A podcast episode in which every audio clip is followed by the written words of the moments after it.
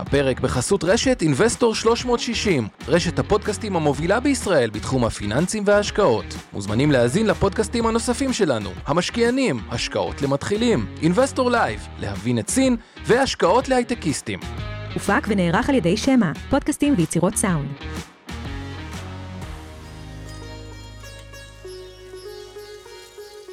Hello and ni hao. Today's episode is in English, but I'll start with a short intro in Hebrew and then we'll go back to English. אז שלום, hao, כאן יובל ויינרב מלהבין את סין, הערוץ שלכם לכל מה שצריך לדעת על המעצמה שתעצב את המאה ה-21. בפרק היום אני מארח לשיחה את מניה קוצה, שהיא אה, המייסדת האגדית, אפשר להגיד אפילו, של on Weibo, שכל מי שעוקב אחרי אה, טרנדים בסושיאל מדיה הסיני כנראה מכיר. אה, מניה היא הולנדית, אז הפרק יהיה באמת באנגלית, אה, אבל אנחנו מדברים בעצם על כל הנושא של הרשתות החברתיות בסין, מה המשמעות שלהם מבחינה חברתית, מבחינה כלכלית. אה, איך ה, מה שקורה ברשתות החברתיות משפיע על הממשל בסין, ואיך הממשל בסין משפיע על הרשתות החברתיות במדינה. אני חושב שמאניה היא הבן אדם הכי מתאים לדבר על זה, אז אני חושב שיהיה פרק מאוד מעניין. תהנו. Now in English, in today's episode, I had the honor to host Manya Koetse, a sinologist and founder of the great What's on Weibo media outlet that tracks Chinese social media and bridges it to English speaking audience outside China. So obviously, we will talk about Chinese social media and Manya is the perfect guest for that. She does a fantastic job in capturing interesting social trends, connect the dots with other events in China, and provide her thoughtful analysis and insights. So here we go. Hope you enjoy it.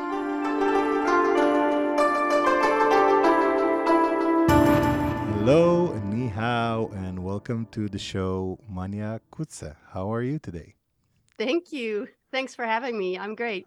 Yeah, it's it's a pleasure, and uh, I've been wanting to uh, get to the bottom of Chinese social media for quite a while. And uh, when I reached out to you, I knew that you were the perfect candidate. So even though uh, we had pretty busy schedule, took some time to schedule this. I knew that uh, recording this with you would probably be a treat. So thanks again for for joining the show today. Uh, Thanks. Yeah, I think we've been in touch for for months already, so I'm Yeah. I'm happy we could make it work. Yeah, yeah, yeah. Eventually we did. Uh, so, Manya, let's start maybe uh, with uh, if you can tell us a little bit about yourself and your China story, let's say. Yes. Well, um actually my my China story first started in Japan. Um Okay. when I was uh, 16 years old, I got the opportunity to spend a year in Japan at a Japanese high school and live with a Japanese family. Um, so I traveled out from the Netherlands to uh, Japan by myself. And that's when, um, yeah, I really started getting curious about um, characters. You know, I, I quickly picked up on the language as you do when you're 16 years old. Mhm. Uh, but I found while I was studying Japanese that so much of um, Japanese language, archite- architecture, um, things, a lot of things in Japan, religion, that they the source was actually in China. Yeah. So while I started with Japan studies, also in university, I then jumped over to China studies and actually found that. Um, yeah, it interested me much more. And then I started living in China and I felt really, really at home there in a way, very different than my Japan experience. But anyway, I must say I have a love for, for both countries, but in the end, it's it's China that really stole my heart. Yeah. Yeah, it's kind of like going to the source, right? I mean, Japan is a very cool uh, version or take off on, on Chinese culture in a way, but a lot of the source is actually from China. So that that makes sense. Yeah, Uh, that's true. And I also I think it's always good to also look at China from uh, the perspective of another uh, country as well. Um, I think it was Professor William Hurst who said that recently um, during a talk we had. That is really good if you want to learn more about China to take another uh, country, another perspective with that. So, Mhm. for example, Russia or a country in Africa or America or a country where you are not from yourself. Yeah, yeah, yeah. And and this kind of triangle really helps you to understand the country better. So for me, that's well, I'm from the Netherlands, and then I have the Japan perspective and China, and gives you a different view, uh, especially when it comes to history, of course, with the Sino-Japanese relations. Yeah, exactly. That's a very uh, rich history uh, with a lot of different takes and twists. Let's say. So yeah, definitely. That's a that's a good point. Uh, so so you studied the uh, East Asian study or sinology or or something like that back back in the Netherlands. Yeah, it's called Asian Studies, and then uh, I, well, it was actually China Studies, uh, hmm uh, and I did an MPhil in that, and I spent part of my studies at uh, Beida at Peking University. hmm Yeah. Yeah, I think we, we we figured that it was roughly the same time that I was in, in Beijing as well. And Yeah. those were good good old days, especially I think in terms of uh, you know, let's say uh, social media that's not necessarily Chinese social media. I think it was exactly the, around the time that uh, Facebook started having problems in China and YouTube and stuff like that. Yeah, it's true. It was actually the time uh, I arrived in China during the Olympics in Mhm. 2008. Yeah. And I worked for the Holland Heineken House, which was actually always my goal. I really wanted to be there at that moment, Beijing 2008. It was such a special moment. Uh, and it, it was also a moment if we if we talk about Chinese social media um, and the rise of China in a way, I think 2008 was such an important moment, a new assertiveness, a new confidence, a new way that China was uh, presenting itself on the world stage. So I am very happy that this is actually where my China uh, journey started. That, that that this was when I started living in in Beijing at the time, uh, because I think we were there at a very special time. I, I fully agree. Uh, I always say that as well. You know, it, it was the Olympics, which of course was a super important milestone, like you said. And then right after that, it was the global financial crisis, which also China played a very unique role in that specific crisis and a very different role from everything that it had in the global economy before then. So it was really a very interesting time to be there for sure. Yeah. Um, and then um, you founded, uh, I guess, a few years later, uh, What's on Weibo, which is my go-to for everything regarding Chinese social trends in general and social media in, in specific. I think it provides a very, very good lens into the social media reflections, let's say, of what's going on in the Chinese society. Uh, so, how did you decide to go down that route specifically? well, when I was um, living in Beijing, and I have a really nice group of uh, friends from uh, from Beijing, but also from other parts of China that settled down and lived in Beijing. I, I often felt that I was missing out on jokes on when we would gather on Saturday night at the bar, you know, Yeah. these little memes and and and viral things that they were talking about and laughing about. I was like, okay, this is this is this is a part of China that I'm missing. I, I don't get it, and I Mhm. hate it when I feel that I don't have access and I don't I don't understand it. So I just started following that as a way to catch up with my friends and also be able to Mhm. talk with them about these subjects. Yeah. And then when I returned to the Netherlands, I also found that it was a, a way for me to keep a finger on the pulse of what was happening in um, Chinese broader society, the you know the the ongoing discussions, the new trends that come up, uh, yeah, the things, the issues that matter to people. And then also, what I find especially interesting about watching Chinese social media and reporting about it is that there are two sides of the story. On the one hand, it's the top, uh, sorry, the bottom up movement. So, you know, Mhm. what's going on with the people. But then there's also the top down uh, dynamics of how Chinese social media are controlled and how these online flows of information are guided and controlled by authorities. And that also says a lot about what's going on in China. So there's actually two uh, interesting perspectives when you when you focus on this. I couldn't agree more, and that's a very good way to put it. Um, so really, you're doing a, a fantastic job uh, with what's on Weibo, and um, I I had the chance to recommend a lot of stories and and things that you published there uh, to many folks here in Israel in the past. Um, but um, I want to maybe start, you know, uh, because uh, Chinese social media is really like almost kind of like a a parallel universe. Let's say if if you're not in it, you probably don't know pretty much anything about it. Um, and just like you had, and that that that happened to you when you were in China. So for folks that live outside of China, that's even more so. So maybe let's uh, start with drawing the the landscape, let's say, of Chinese social media, the main actors, how do they differ, and so on. Yeah, sure. To to take one step back, um, so the reason why I started What's on Weibo, I think I explained it, but um, that was my personal reason. Another reason why I wanted to actually write about it and publish it, and that's already 10 years ago when I started What's on Weibo, is because I felt that um, when Western media in general were covering China, China's internet, it was always only about censorship. Mm-hmm. Uh, or only about politics. And I wanted to show these more social dynamics as well.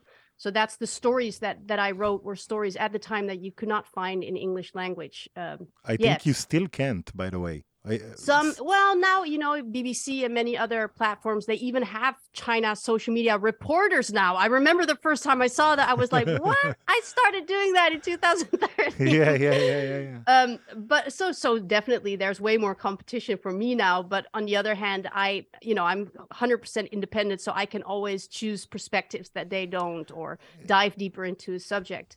Uh, but but to talk about China's online landscape, especially since 2000 um, 9 mm-hmm. it started to develop as a very unique online landscape Be- because before that uh, that time you still had YouTube, you had Facebook, mm-hmm. you had Twitter as well. Yeah. But 2009, like just like we talked about, 2008, 2009 was an important uh, uh, time, and also in terms of censorship because the the doors started closing on Western social media platforms, yeah. and what came up instead was Weibo, and Weibo literally means micro blog.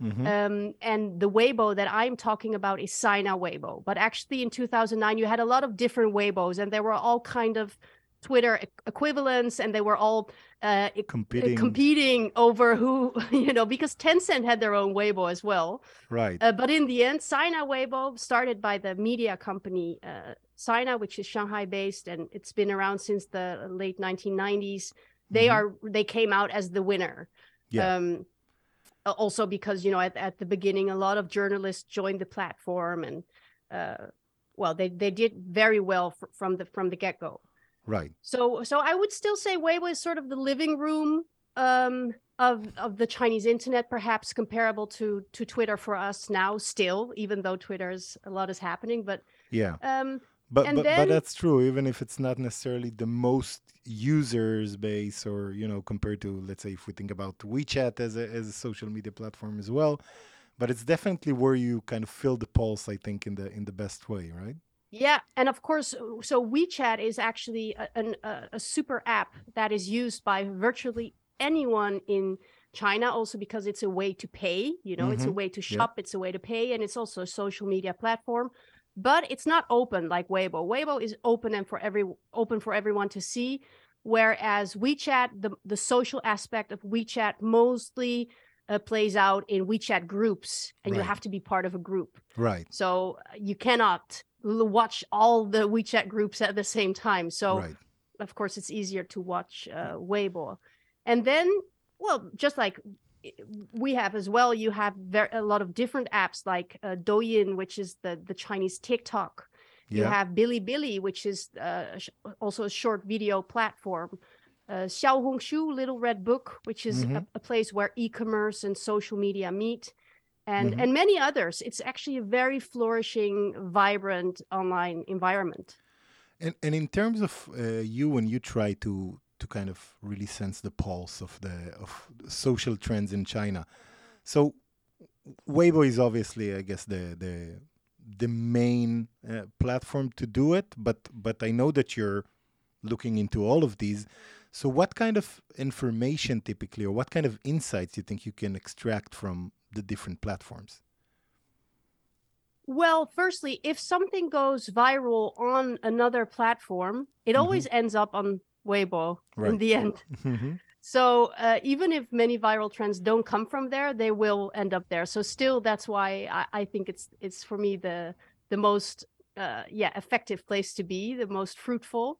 Um, but but you can learn a lot from the other platforms as well. If you want to know more about consumer trends, for example, then you definitely have to be at at Little Red Book. Yeah. If you want to know more about what's happening in terms of literature, culture. Um, popular culture than Douban, for example, where people are rating the latest books, the r- latest movies. Right. That's interesting. Zhihu is um, the Chinese equivalent to Quora, like a Q&A platform. And Mhm. what you see there is really more in-depth discussions on why certain social issues are the way they are or Mhm. how, you know, how you should think of a, a, a current issue in, in society, Right. giving different views. So I, I really love that as well. That's interesting. Yeah, and and in terms of, for example, WeChat, we, we talked about the groups where is where everything actually happens. But do you see, like, for example, there's the the moments uh, feed on on uh, WeChat or stuff like that?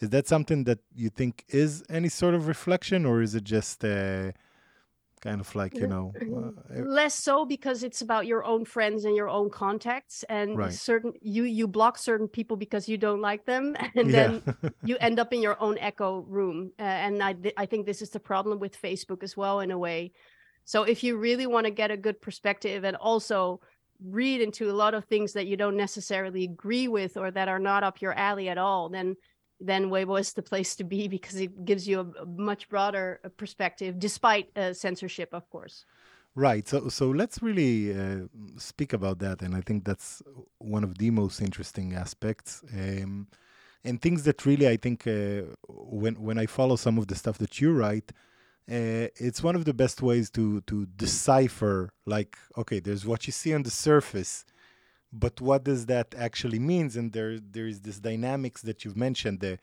bottom up and the uh, top to bottom, uh, two two forces that kind of work together or in conjunction in conjunction you can say um, so what is really the importance of, of social media as you see it right now despite the censorship i mean how do you manage to get that uh, essence of, of how things are going and you know uh, we can take whatever maybe example that you want but just kind of like to show okay here's what you see going on and and here's what uh, this probably actually means and and how you go about it. Because just I'll, I'll just give one one example you know uh, from my side uh, obviously Xi Jinping is is a very uh, sensitive topic and there was a point I, I think I, I I read it from you where even the word uh, ta like uh, he or him uh, was censored. You know it was kind of like lord voldemort you know you cannot say his name but if you actually say that you don't say his name everybody knows what you mean. So even that was censored at a certain point in time. So that's probably make it very very difficult for someone like you to to find your way through all these roadblocks so how do you go about it Yeah, to to start with, because just earlier I mentioned that one of the reasons why I started What's on Weibo is because I felt that you know there were was already a lot of talk about censorship uh, and about um, human uh, uh, human rights and about political issues. Um, so I wanted to show a different perspective on that, but that doesn't mean that discussing censorship isn't part of it because you cannot talk about Chinese social media and not talk about censorship Right. because it's part of its it's part of its entire uh, existence. And Yeah. let's not forget that the whole reason that Weibo has become such a success is because the other platforms were no longer able to operate in China. right Uh, um, so, uh, but but at the same time, these dynamics are not so black and white. Um, sure, yeah, Xi Jinping. There are some some topics that are really black and white. Like Xi Jinping, you cannot openly uh, have a discussion on Chinese social media about what do you think about our leader. yeah well, yeah he yeah. did this wrong. I'm not satisfied about this or that. So. yeah yeah, yeah, Uh, also, uh, similarly about Xinjiang or Tibet or uh, uh, thinking about Tiananmen 1989. yeah I'm just mentioning a few topics that are definitely off limits, off limits, and Mhm. they're also automatically censored. Some uh, combinations like Tiananmen 1989 will will it will it won't it won't even get online. Yeah, right. It will be flagged. Right. So, even if um, you if you show a picture of a certain tank on a certain date, that even that might be might be censored, right? I mean, even the, the well, slightest even um, like a, a symbol of the uh, branch. How do you like the peace? yeah, tree, or how do the olive branch or uh, Yeah, the olive branch. Sorry, yeah. yeah. Even that, uh, and a candle uh, emoji. Those are Yeah. things that every year you you will see that censored around um, June fourth. com- yeah around June fourth. Yeah. Um, so I mean, the, that kind of censorship is so strict.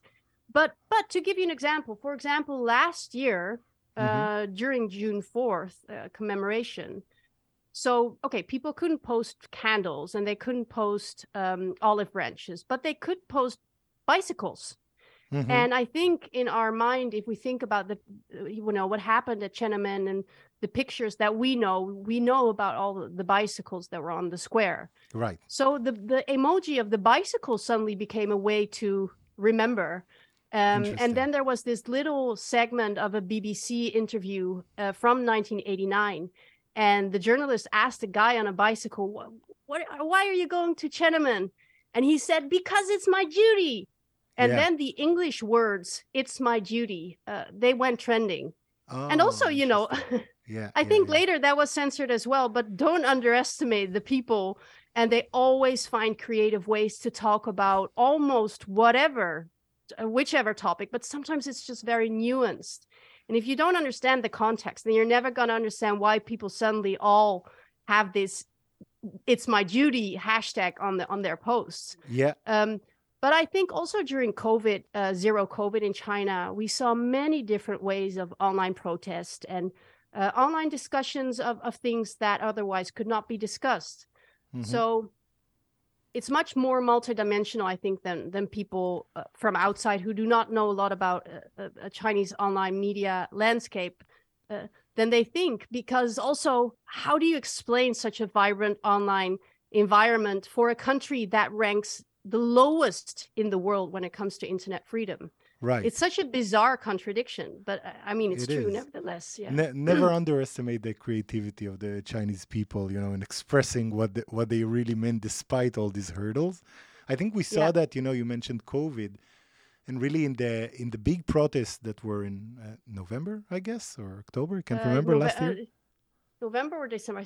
I, it's so, you know, it's just so recent, but it already already feels so long. so ago. long ago, yeah, yeah, yeah. Um, but but it was November 2022 when when the protests started in first in Urumqi and then Nanjing, Xi'an, Shanghai, Wuhan, Chengdu, Beijing. It was it Yeah, was yeah, yeah. spreading all over uh, the uh, sorry all over the country. and and I saw you know a lot of people protesting. I mean, in in the physical world, and they also found their their special ways, right? If if it was that blank piece of paper, but also you know like uh, singing the national anthem or the Internationale. Or you know, even shouting like "We want uh, lockdowns," uh, like "We want the lockdowns." Please test us, please, like things like Yeah. that. That are kind of like okay, you know, they're they're finding their way to say it without saying it. Yeah, Eh, and even uh, one person, I, I I'm not sure if it was in Beijing or or elsewhere. uh, One person shouting, "I want to go and see the movies. I want, you know, I want to go to the cinema." yeah, yeah, and then yeah, yeah. later on that sentence um like i want to go to the cinema that also um, you know came up in online discussions as a way of, of protest like we just want the freedom we we want out of this bizarre uh, zero covid um, situation Right. So, so for example, in that time, did you see any uh, correlation between the different ways to protest within the the very harsh limits that were were placed there in the physical world and in the digital world? Did you see that crossing from one point to the other and feeding off each other?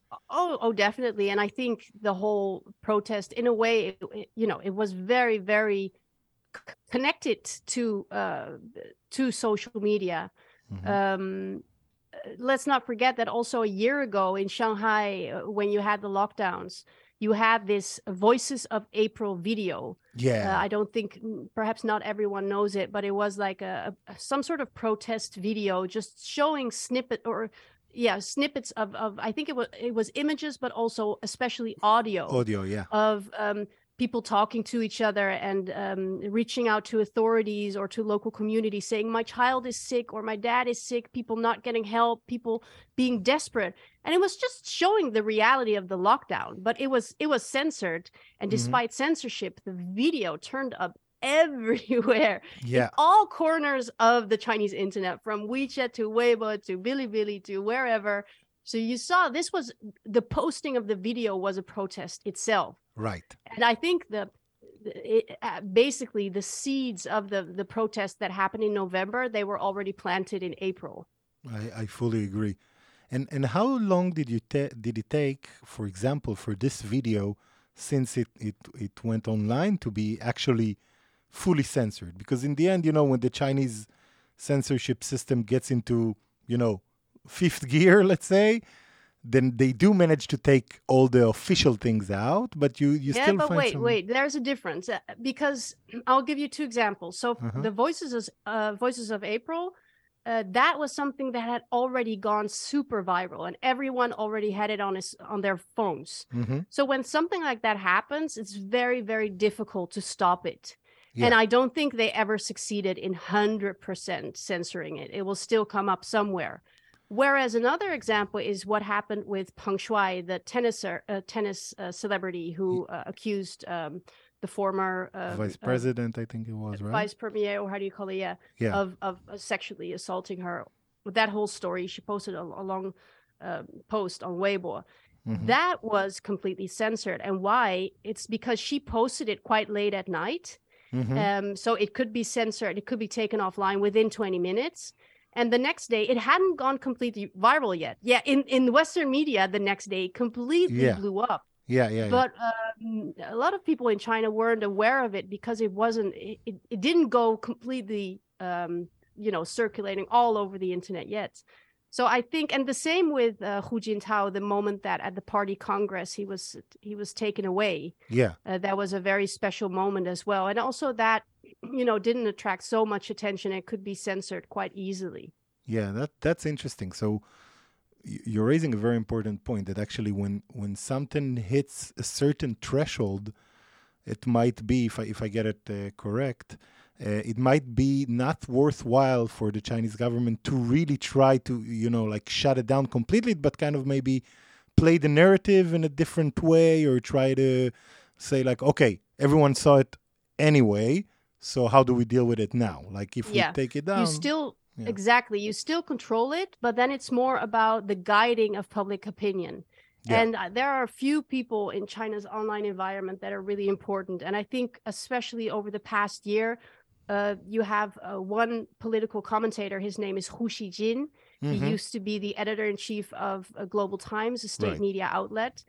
He posts a, a lot on social media every day, and whenever something went viral that is really that is a lit a little bit controversial or sensitive, he will definitely comment on it and make a long post. Uh, for example, after the protests in November, he also posted a long um, commentary about it. Just you know, he's always super reasonable. So it's like, you know, we're we hear you. We, officially, he's independent, but it's Yeah. quite clear that he he he he still has that state media voice, yeah and he says, "We hear you. It's good, but let's stay calm. We understand that people have been through a lot." And every time you read his post, he's like, "Wow, yeah, that's."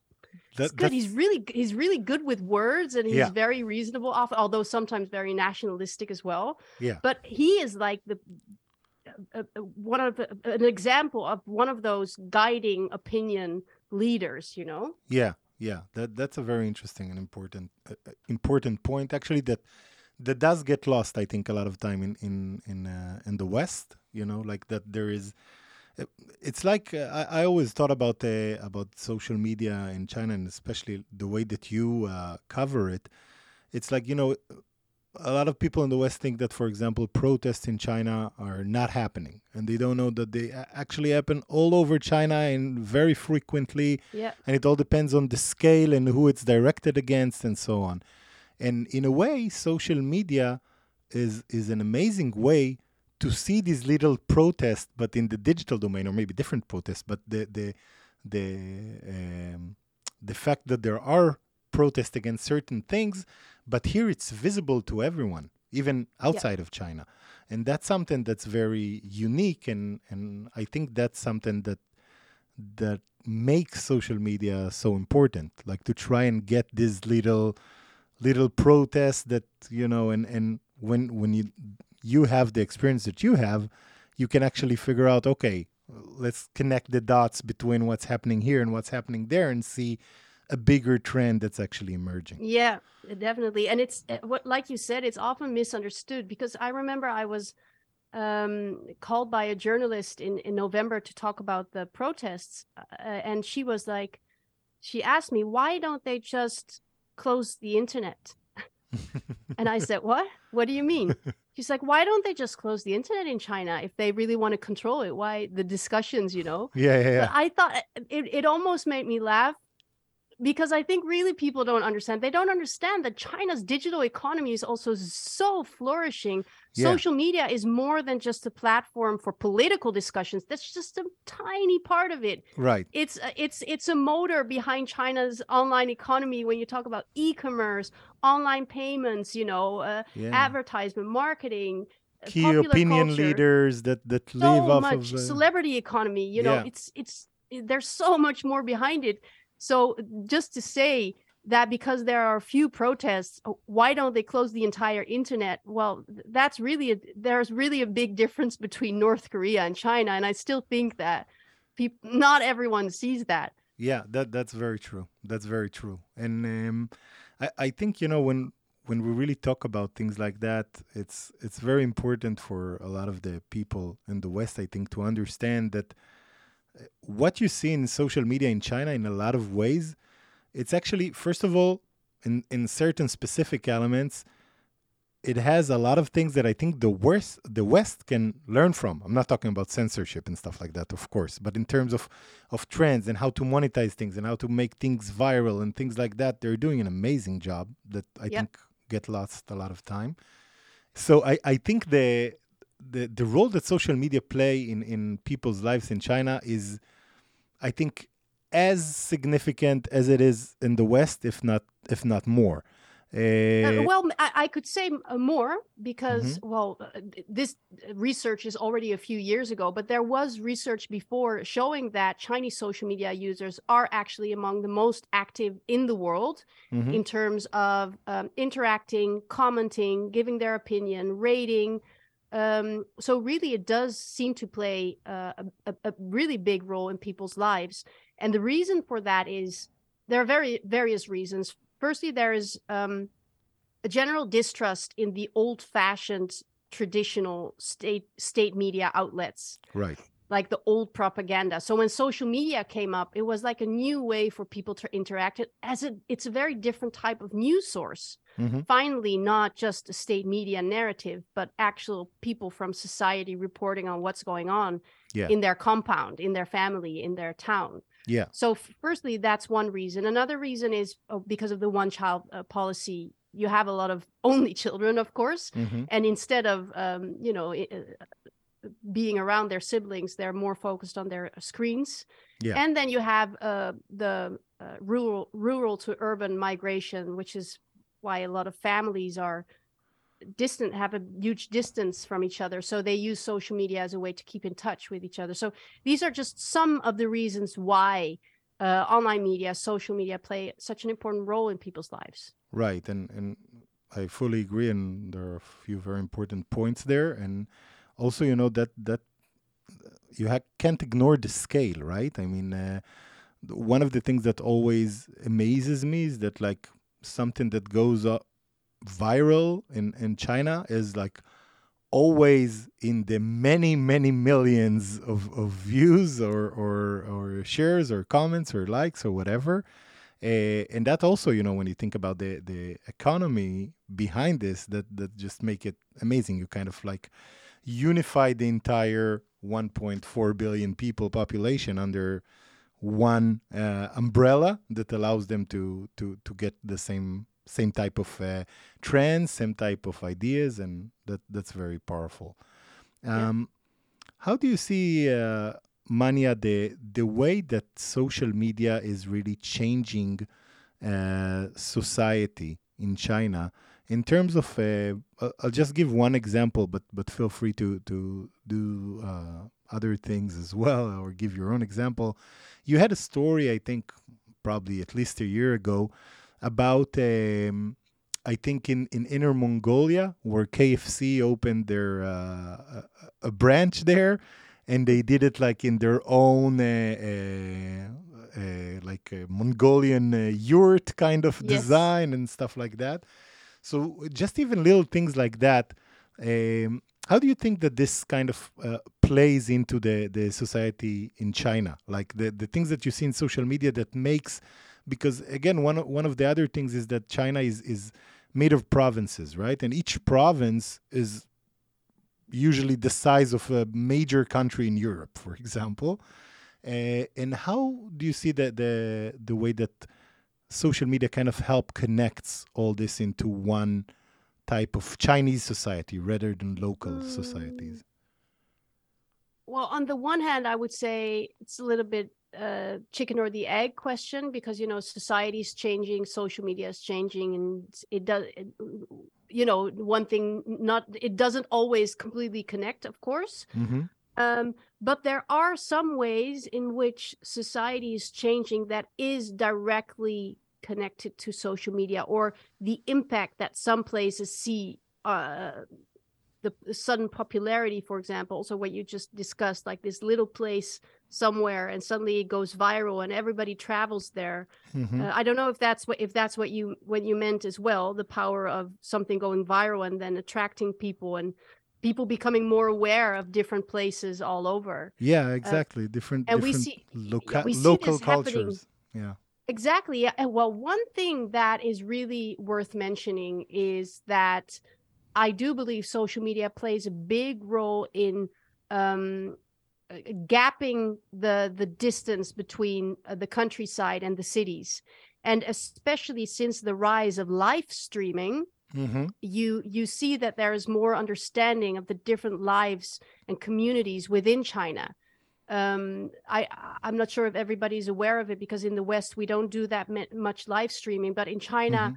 live streaming is a huge economy. Yeah. Uh, people can sell their products Yeah, during uh, live, live stream streaming. commerce. Yeah, exactly. Yes, exactly. And uh, over the past few years, you've seen that uh, there are also more people, a lot of people actually in the countryside that are selling their potatoes, their strawberries, their tea Yeah. products, whatever they can through uh, social media.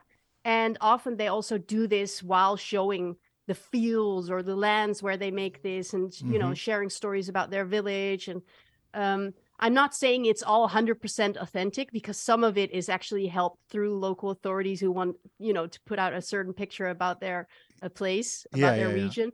But uh, but many of these things are uh, stories are very authentic as well. And you know, here you are as an urban young Chinese and you're watching somebody sell strawberries in a world that's, you know, it's maybe just a few hours by train, but it's very different from your world. If you Oh, look yeah. at the city center of Beijing and, you know, the the countryside is it's like different planets sometimes. Yeah, yeah, yeah. so I think these true. these live streaming uh, that has that really really helps um, and it really changes society.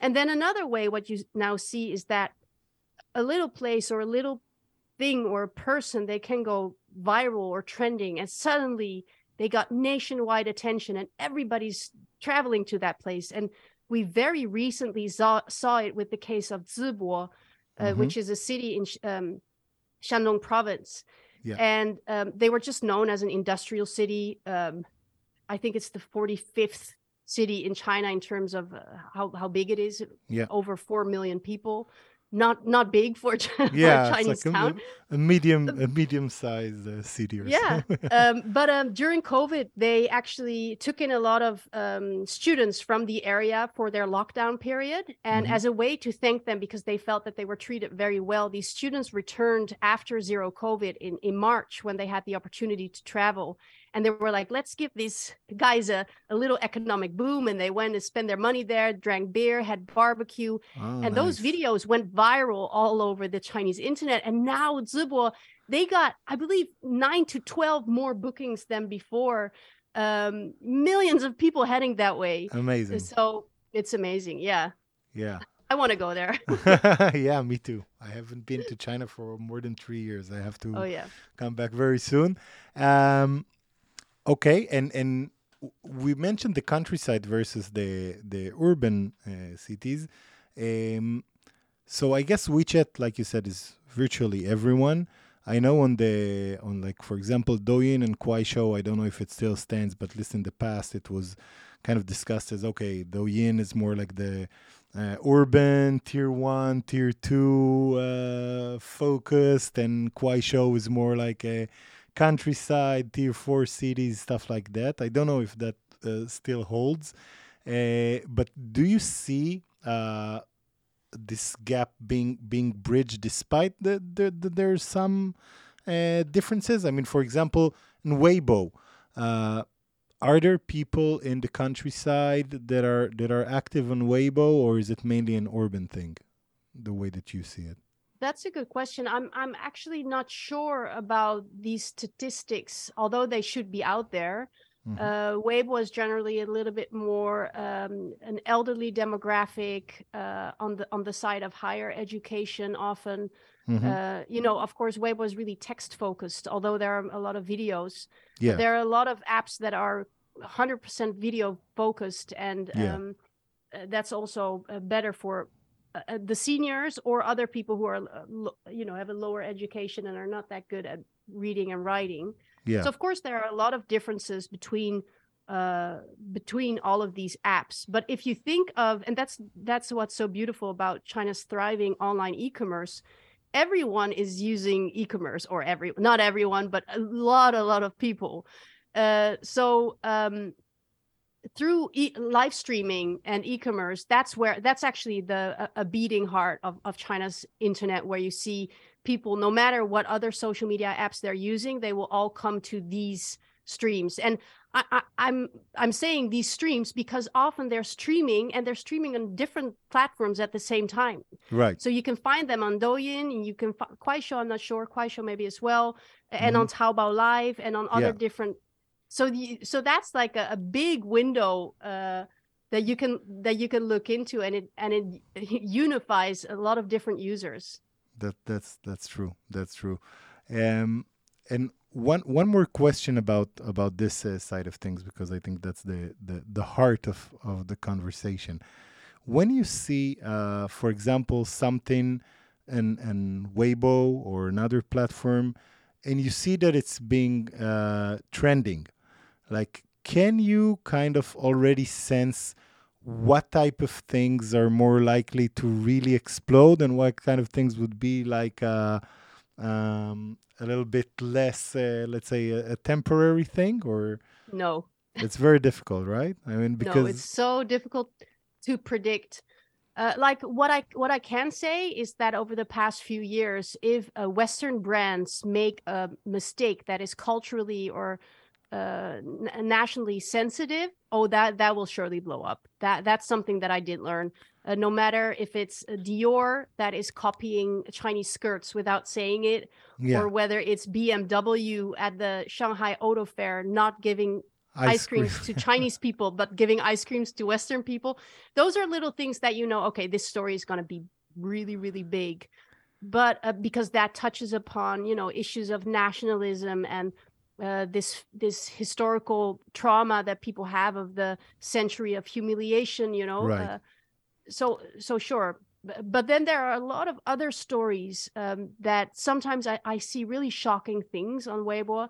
Um, when we talk about censorship, I sometimes find it ironic that so much that would otherwise be censored on Facebook and Twitter within a second is not censored on Weibo. When I talk about violence, blood, shocking um, incidents caught on camera, right. I sometimes really have to look away while going through the, the video algorithm. And, and Like I think, oh God, crimes, for is- example, all this I saw sometimes, you know, like uh, people somebody being that stabbed, uh, people Yeah. purposely being dri- driven into. Uh, hitting him animal like a, a little kid, somebody that hit a little kid, and I saw that it was super viral, and like very disturbing video. What? Why do you think that happens? I mean, is that uh, intentional? Because let's say it's the, the censorship mechanism is definitely there. Why is that something that's not uh, censored in your opinion? I know it's hard to to say for sure, but. Uh, uh, well, I think that has more to do with uh, with the Facebook and Twitter, or with with America than with China. Actually, I mean, America is, uh, you know, these these platforms are just nowadays you have to have a trigger warning for everything. Yeah. Uh, just to give an example, yesterday I posted something on Twitter, and you could see a car with uh, eight passengers in it, but you only saw a car and it drove into the water and five people died. And I got a, some backlash on that on Twitter of people saying, Why would you post that? Oh my God, you're so insensitive. It was posted all over the Chinese internet. State media posted that video. But we do have a lot of people on the English language social media nowadays mhm. that feel they need to be protected from every single thing that goes viral. You have to have a trigger warning of for everything. You have to so I would I would turn that question around instead of saying why do you see these shocking things on Chinese social media? I would say why don't we see them because it's happening in America definitely every single day with all the shootings going on. Yeah, yeah, uh, yeah. but people need to be protected from blood and gore uh, more so, I believe. and tha- and that's that's an excellent point, you know, because it's it's it touches on a very sensitive point. I think, especially in the West, uh, that is like, okay, oh, China censors everything so much, and of course, it's political censorship. So it's very hard for us living in democratic uh, countries to to accept. But on the other hand, it's not like there is no censorship, let's say, on on our social media. It just defines in very different values that for sure for us it's much easier to to to uh, feel comfortable with let's say but it's yeah. not well, like to be uh, honest, I, I do think it's gone way too far. If you look at YouTube and and Google, um, because before I used to work with Google Ads for my website, but it was not doable for me because they would flag every single article I have for being too shocking. Uh, so I could no longer run ads. I Yeah. mean, come on. that's that, that's crazy yeah I, I, I agree I, I tend to to think the same way by the way you see it right now the same type of discussion going on with all the uh, large language models like uh, ChatGPT and stuff like that that uh, people talk about how China will will censor everything and and like guys the, what what we use is censored as well just censored more to our liking so called or what whoever decided that is for our liking Yeah, that's true. That's that's a really interesting discussion. You should have an entire podcast about that. Oh yeah, that's for sure. By the way, do you see uh, if we're talking about it? Did you see any uh, uh, of the discussions around ChatGPT and and things like that on Chinese social media? Because officially, it's it's banned in China. You cannot use ChatGPT, but tons of people use it and talk about it. At least from the circles I I noticed. Uh, did you did you see an interesting angle to that? Yeah, I did. Actually, a lot of people wondered why why China was not the first to come up with such an AI model, and uh, because for years now we've been saying, you know, China is the AI leader in the world, and and it's true in in many ways. hmm Uh, but but that was part of the discussion. It's like, why aren't we producing this? Why is is it not made in China? Uh, and the reason is also, I guess, part of it's it's it's it's politics as well. Uh, Mhm. Part of it is censorship, and actually, there were open discussions about censorship being a problem in further, you know, flourishing uh, AI um, industry Yeah. because with so much, you know, it's the at the heart of it, it, it it's also open discussion Yeah. uh, it- it's so so i actually i thought that was interesting to see these online discussions about censorship uh, challenging uh, ch- yeah china's ai leader role um Interesting, I and, thought- and and that was not censored, right? I mean, you, no no but also because it was just smaller it was all smaller scattered discussions um Yeah. But i do think that uh, i do think that people definitely realize that this is uh, that this is huge and of course we're seeing a lot of new chinese initiatives popping up now. I haven't uh, been using them yet um, and i should explore them soon because i'm really curious how this is all going to work yeah, um, because obviously they will need to follow all the guidelines that are prescribed by China's uh, online, you know, the cyber cyberspace administration, and there's a lot that you cannot do. So it's going to be interesting Yeah. to see how that plays out. they just published the regulations, and it feels like something that's going to be very, very hard for the companies to actually maintain while still developing quality products. I mean, it's it, Exactly. there's a clear trade-off there. Yeah. So, yeah, that that's going to be interesting for sure. Um, so maybe last last thing uh, I want to touch on today, Manya. Um, obviously, you know, in the in the last, uh, we both talked about us uh, arriving to uh, Beijing around the same time, 2008, very special moment. It was also under uh, the Hu administration, which was, although a lot of the policies that we see under Xi Jinping basically started forming up then, uh, it was still a very different uh, feel to living in China, to working in China, to doing pretty much everything as a foreigner in China.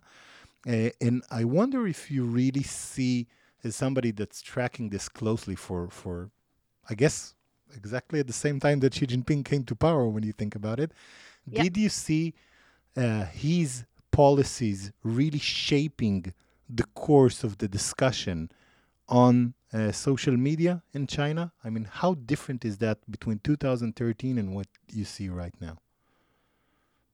I think that's a very difficult question because we don't have anything to compare it with. Mhm. And social media inevitably was going to get huge.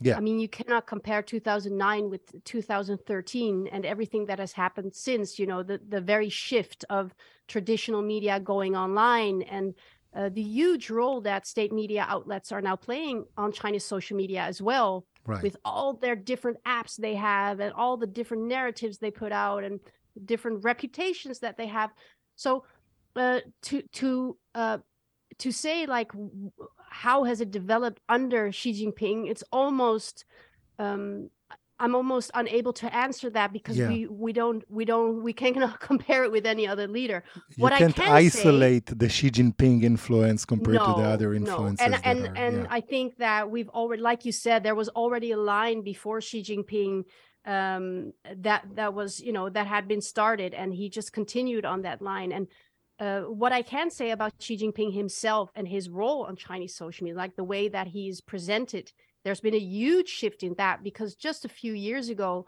there were a lot of Xi Jinping uh, like cartoons and memes and um, like this big cute figure with a big eyes and a wobbly little head and yeah.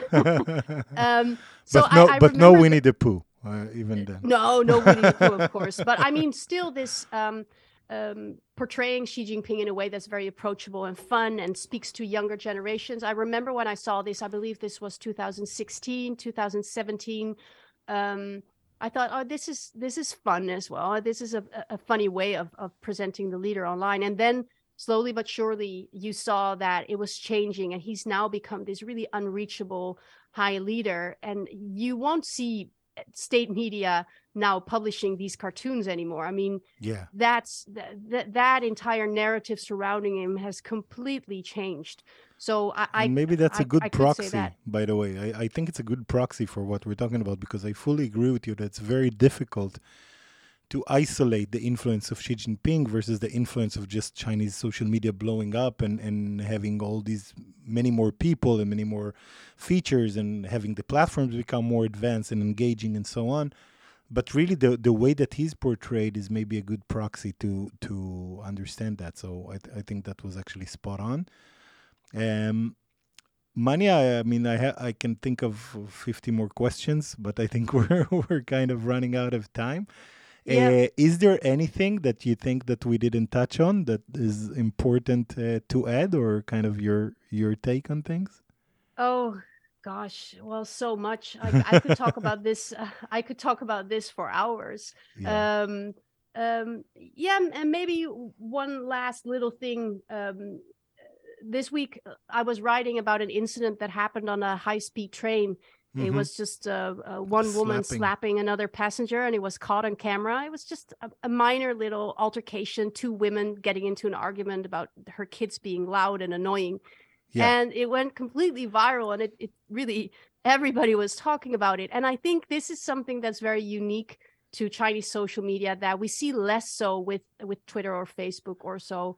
Um, that these seemingly insignificant little stories they go really big because although people uh, sometimes cannot talk about the really big issues because they're being censored the little issues blow up because it's something that they can talk about and that actually touches upon many important issues. Where you talk about society and um, morals and values and and you see that they they drag a lot of different subjects with it how these women were being punished and the rule of law and i Yeah. just think it's so interesting to see how these little stories and when you come across them you might think why should this interest me it should interest you because it says so much more about chinese society today so so that's why i would like to invite um, your listeners as well to come to what's on weibo to learn uh, more about these little stories, why they're big and why they're uh, important. Absolutely. So, so first of all, I'll, I'll just say I was about uh, to do it myself as well.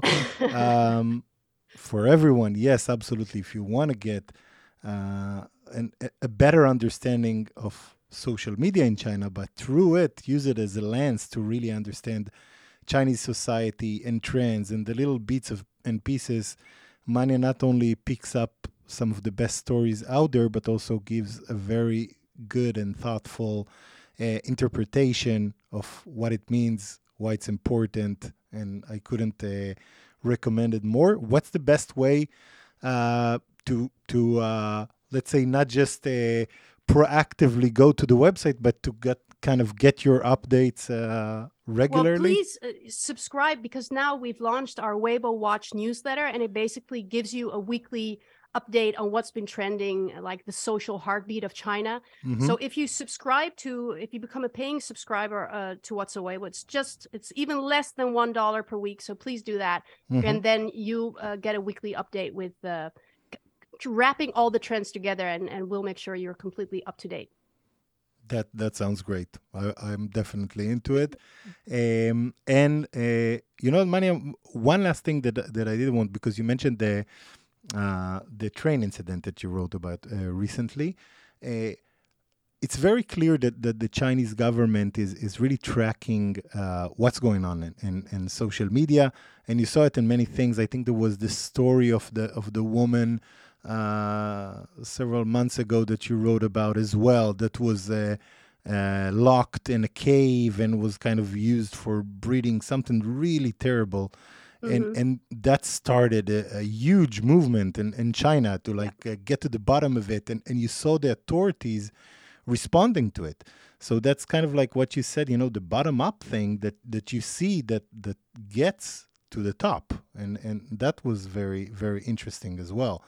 Uh, do you see that happening regularly? Is it something that, that is, is common when there's, of course, not super political sensitive stuff, but if it's social things or, or um, things like you mentioned on the train, does that really resonate with the guys that actually make a difference? Yeah.